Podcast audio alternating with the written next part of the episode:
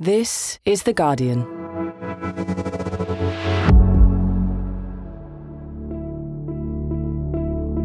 Today, a five day boat journey to the Chagos Islands and a 50 year struggle for justice for the people of Britain's last colony in Africa.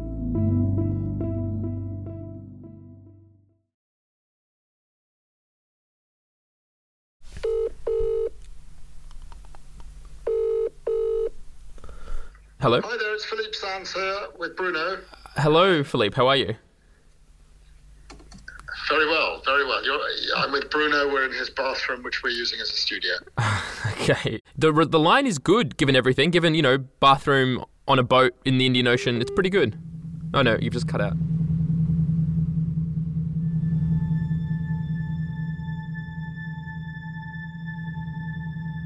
Philippe Sands is an author and international lawyer. Last week, he left the Seychelles, a country off the coast of East Africa, aboard a yacht carrying scientists, journalists, and five Chagos Islanders, making an unauthorised trip home. Let's turn to Mauritius. The government there is sending a boat to the disputed Chagos Islands in the Indian Ocean.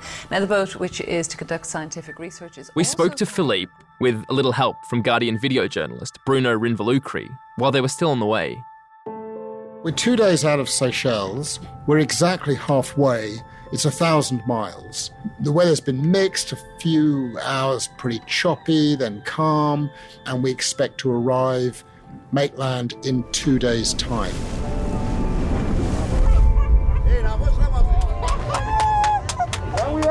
Olivier Bancoult was from Peros Banhos, one of the islands that makes up the Chagos archipelago. On the boat, we are all uh, excited to see our birthplace.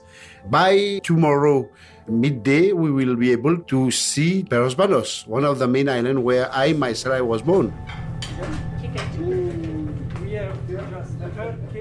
For the Mauritian government, whose case Philippe is pursuing, it's an opportunity to stake its claim to islands it says was stolen from it by the British government decades ago.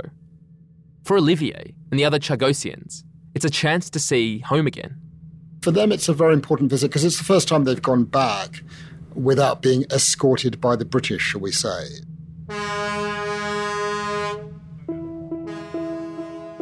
This is the story of a colonial crime, one that took place in the dying days of the British Empire, out of the view of the British public, and the decades of struggle by survivors to force the UK to rectify it. From The Guardian, I'm Michael Safi. Today in Focus, the long road home for the people of the Chagos Islands, and why the British government is defying international rulings to stand in their way.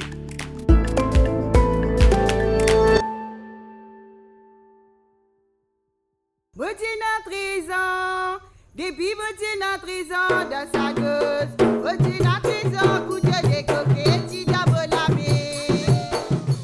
Olivier was just four years old when his family were removed from their homes.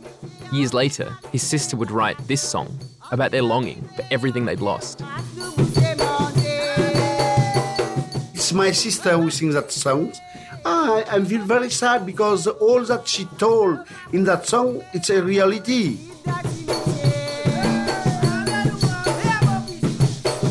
She left Chagos at the age of 13. Talk about the injustice. How could we now left our buried there without any flowers on the grave?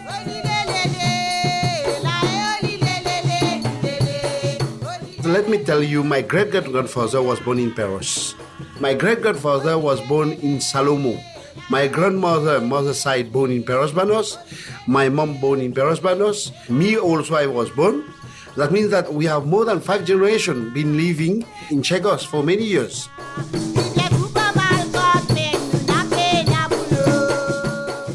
Philippe, you're representing the Mauritian government in their effort to try to reclaim these islands. What's the background here? Tell me about the Chagos Islands and the people who live there. It was apparently discovered by Portuguese mariners in the 16th century. It then became a Dutch colony and then a French colony. But the workers, so to speak, they had been brought in as enslaved people. They arrived in quite significant numbers, brought in from Mozambique uh, largely, and they worked on these coconut plantations, copra plantations. And in 1814, the French handed it over to the British.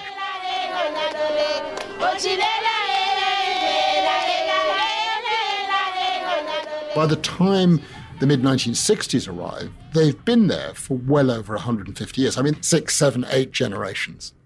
And how did families like Olivier's come to be snatched from their homes? So, from 1814 until 1968, Mauritius was a British colony. Part of that colony was called the Chagos Archipelago.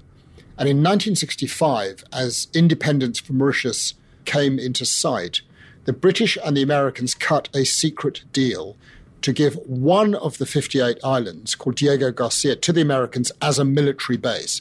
And in that context, the British decided that in order to do that, they would have to dismember Chagos from Mauritius. And in order to do that legally, they believed if they could argue at the UN that there was no permanent population, they would be able to do it. So they proceeded to remove the entire population, not just from Diego Garcia, but from every other island. That started happening in about 1968. By 1973, five years after Mauritian independence, the entire population of about 2,000 Chagosians had been removed. How do you physically relocate 2,000 people, many of whom I'm sure would have been very unwilling to leave their homes? You do it in appalling ways, lots of different ways. When my mom go to that dispensary in Peros Banhos to have treatment for my sister, Olivier's baby sister, still just a toddler, had been seriously injured in a collision with a cart. The nurse told my mom that she have to travel to Mauritius because Mauritius was the only link to Chagos. And when my mom and dad decided to have treatment, we all tra- traveled to Mauritius, but in a view to return because all our belonging we have left on, on Peros Banhos. Just after my sister treatment, we will return back. Unfortunately, arriving in, in, in Mauritius, three months after my sister passed away, when my mom and dad decided to return, and uh, at that time, we learned that it will be impossible for us because the island had been given to America to build a U.S. military base. We were obliged to live in Mauritius. Philippe, Olivier's story is completely shocking, especially that it was done only a few decades ago.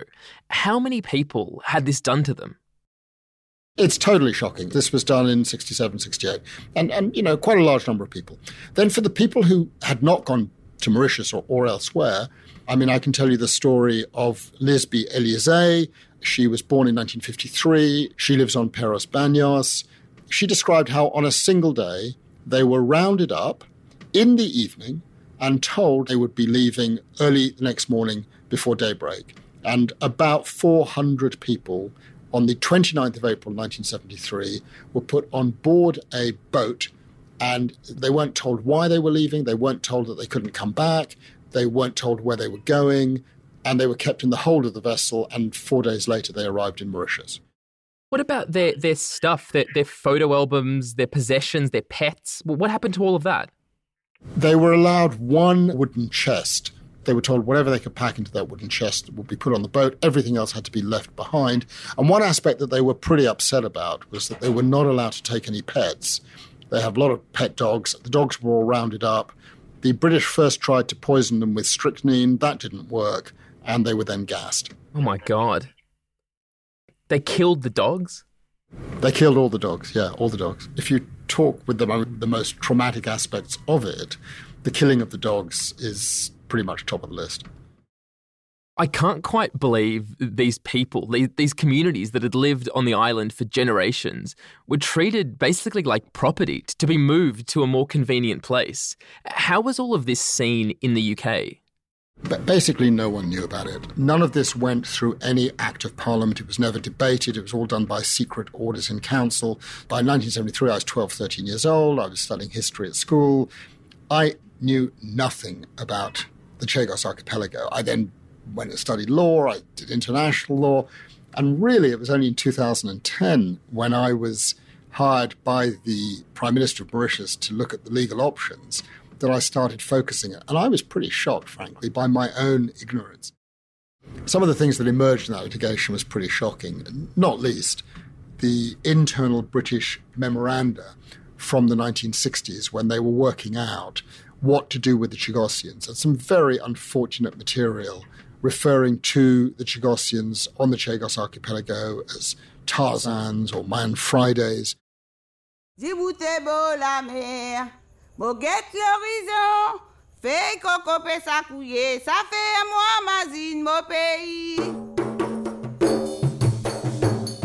And where the Chagosian communities were resettled, how did they fare? I mean, I mean, how were they able to, to settle and try to rebuild themselves? Well, they fared with great difficulties. The Chagossians here in the UK have spent years trying and failing to get the right to return to what they call their rightful home. They are forcibly deported to Mauritius and to Seychelles, and some make their way to the United Kingdom, basically dumped at Gatwick Airport, and they establish a small community at the local town nearest to Gatwick Airport, which is called Crawley. As a second generation Chagos Islander, she's a British Overseas Territory citizen. But that doesn't pass automatically to her children. In relation to those who were forcibly deported from Peros Banhos, the island that I know the best, they uh, took four days to get to Mauritius, the capital, Port Louis. They arrived. There was no one to meet them. They had no money. They had nowhere to live and they were basically left on their own. We left a paradise. We were dumped in Mauritius. We were left in a slum of Mauritius. There was no support mechanism. The British did not look after us. Then in the 1980s, they did receive little driblets of compensation via the British, and with those, they built themselves homes. I've seen their homes. But I think life was incredibly tough. It was a shock for my family to face this kind of life, facing with problems like drugs, alcohol, and prostitution, even jobless and bad education. Where did your family go? I mean, where did they end up when they left? Did they, they stay in Mauritius? We stayed in Mauritius for many years. It was very difficult. You know, the type of life that we had in Peros Banhos and Salomon in Chagos is very different. I remember my father got a stroke, and suddenly my mom have to work in five different places in order to feed the family. In Chagos, everyone has his own house. We have a job. But arriving in Mauritius, it was very difficult for us, first of all, to adapt ourselves and to find a house to rent and to have a job. But we, we were obliged to find out a way. Olivier said the move was very difficult, but that's kind of an understatement. I learned after we talked that he lost three brothers and a sister to drug abuse, alcohol, and suicide. Part of a generation of Chagossians who didn't survive what had been done to them. While families like Olivier's struggled to rebuild their lives, back in Chagos, new people were arriving. The biggest island, Diego Garcia, was being transformed. Well, Diego Garcia started as a military base really in 1973. Ironically, its first name was Camp Justice. Diego Garcia is owned by the British, but home to the U.S. Navy and Air Force. The island has everything from swimming pools to basketball courts to even a four lane bowling alley, but it's set up for serious business. It was essentially supposed to begin as a naval facility to resupply, but over time they built a landing strip and it's now the home to B 1 and B 52 bombers. The base played a major role during the invasion of Iraq in 2003, and planes there have been used in Afghanistan. Now, and of course, Diego Garcia was a black site used in the program to render detainees, Al Qaeda, uh, and other characters around the world. Often the stopping off point, it seems, was Diego Garcia. So it's a now a pretty significant US military base.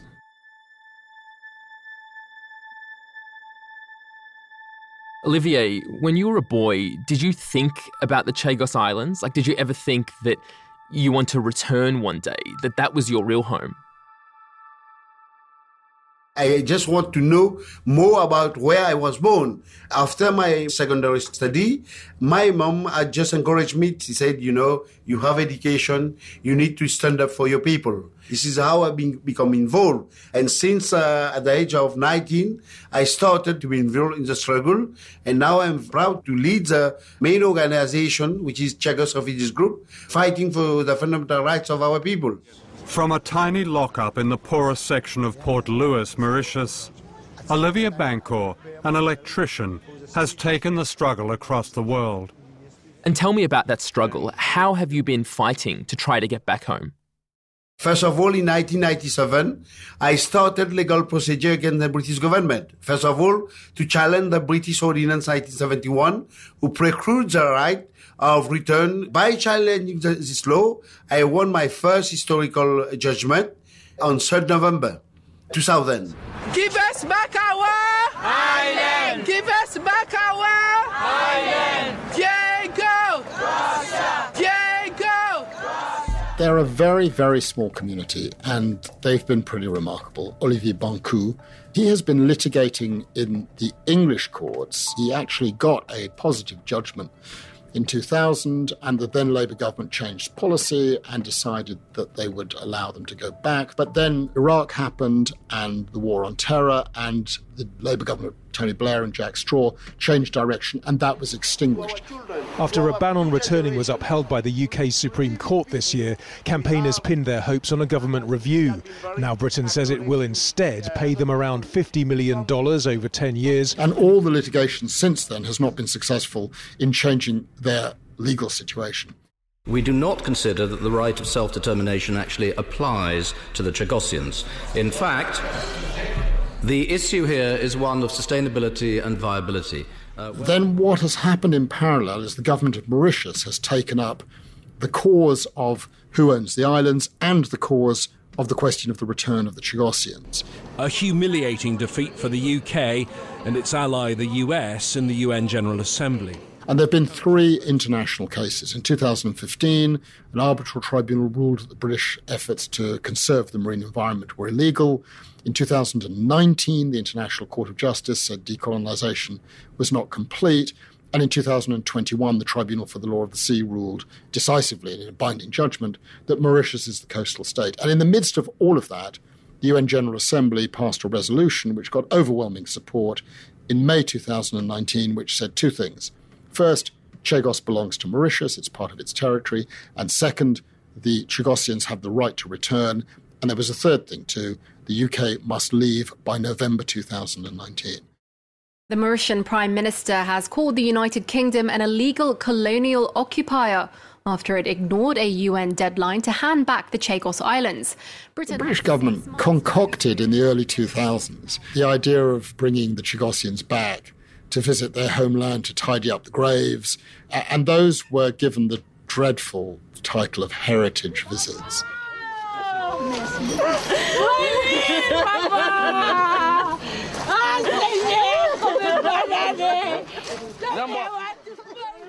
Olivier, you've been part of one of those heritage visits. What was that like?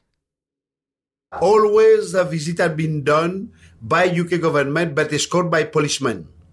Everywhere where we move, there is uh, always a policeman who just uh, look out for us, all the, our action.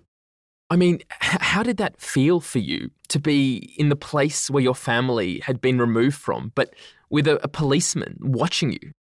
Oh, it's something very, very embarrassing because they consider that you commit an offense, whereas you never committed. It's something just to return to your roots and especially the place where we were born and to be accompanied by someone you, you look like uh, rub uh, something, which is not good, you see?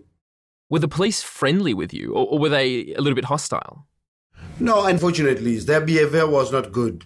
They just said that we have only two or three hours to spend on the on the island, and we had to go. Frankly, it is very shameful to behave like that. So that was the first time you'd been to your home on the island since you were just a little kid, and you were only allowed there for a couple of hours. What had happened to the house where you grew up? Everything had been demolished because it was built by a small hut, coconut tree. If you don't maintain uh, a house like that, of course, you will demolish. One of the ways of looking at this is asking yourself the question what is the difference between the community that lives in the Falkland Islands, Malvinas, and the community that lives or lived in Chagos Archipelago? They're both about 2,000 in number. There is only one difference, and that is the colour of the people's skin. Frankly, I think because they are white people and they have blue eyes. Whereas we, we came from African origin. We are coming from slaves. This is why we, we got this kind of treatment. And it's very, very, very, very sad. The way of treatment that the UK government gave to the Sagosian people. We're still suffering and still continue to let our people suffering and still continue to deny our fundamental right to live as all human beings on his birthplace.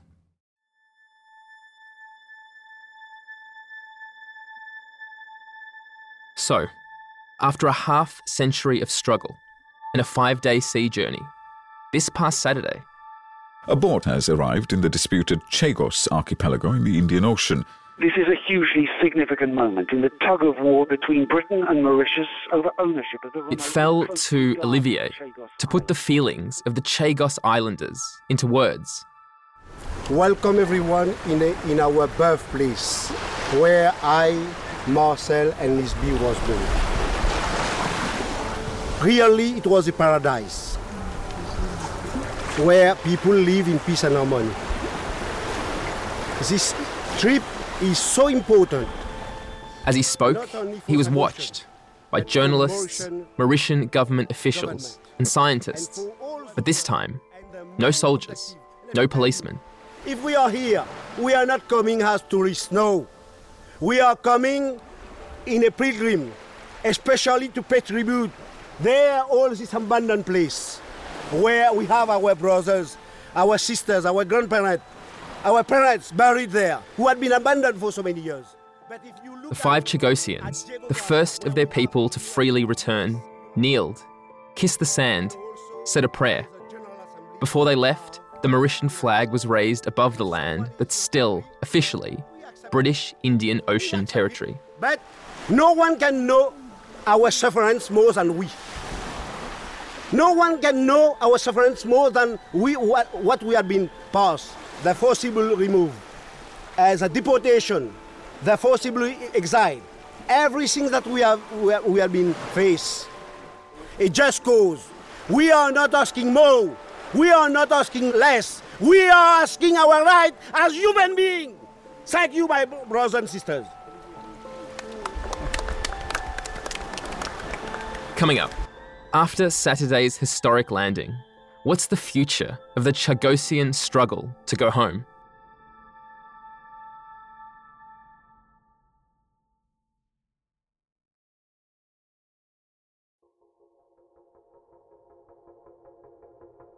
Philippe, you're representing the faction of Chagosians who do want these islands returned to Mauritian control. And it's important to say that that isn't the view of all Chagos Islanders. There are some who disagree with that strategy, but they all agree that they want to return. And I want to know is there any precedent for that? For people who were forcibly cleared from their land decades later to try and make a comeback and successfully do it? I'm not aware of any case which has gone to international law in this way, in which the right of return has been at the heart, and in which, if you like, a precedent has been set in the context of decolonization. And that characterizes this particular story, makes it special. That a community that has been removed is allowed to go back, even on a visit like we're making now. So I think it's a very significant historic case. There's another reason that it's historic the Chagos Archipelago is Britain's last colony in Africa, or was Britain's last colony in Africa. It's still occupying it uh, illegally. So this is really sunset on empire, at least on the African part of the British Empire. And I think that makes it a very historic case. Mm, the, the, the kind of work of, of British decolonisation is ongoing, and its next front line is, is the Chagos Islands. Well, I think we're almost there, not just in terms of this journey uh, on a boat, but in terms of encouraging, should we say, the British government of today to recognise the game is up. We're actually beginning to see, we think, the first signs of recognition that their position is untenable. It, it really is only a question of time. It's not whether the UK recognises its time is up, but when. Olivier, so many Chagosians who were forced from their lands have died. You're in your 50s now, and nearly all of your life has taken place off the islands. Have you ever, in this long struggle, thought to yourself, too much time has passed. Maybe we need to just move on. Not never, never too late, my friend. Never too late because, you know, everyone in this world would like to know about where they come from. Everyone in this world want to know about their roots. Why not Sagosian? Why not Sagosian? Do you believe that one day you'll live again in Peros Banhos? Like, can you, you imagine it happening? Of course, of course. It's my dream because not only me, I just want my children to know. Not only my children, but all the children of the Sagosian community. One of the reasons the British government gives for not allowing you to go back is that they say the island is uninhabitable, that it's not possible to live there anymore. And all the adult Chagosians who did once live there are now very old. What do you say to that? We have a plan, we have a plan, we have a project. We need to build houses with all facilities, utilities important that need to be used for a human being. We know that it could take time, but we are very excited to continue to plan to make things prepare for our future.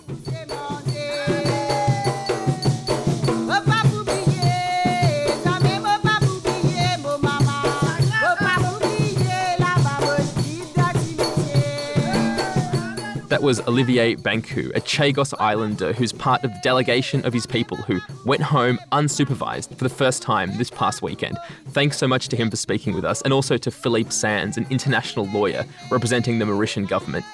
You can read all our coverage of the homecoming of the Chagosian people at theguardian.com. That's it for today. This episode was produced by Sami Kent. Special thanks to Guardian video journalist Bruno Rinvolucri, who was on the boat. Sound design was by Axel Kacoutié. The executive producers are Maithili Rao and Phil Maynard. Back tomorrow.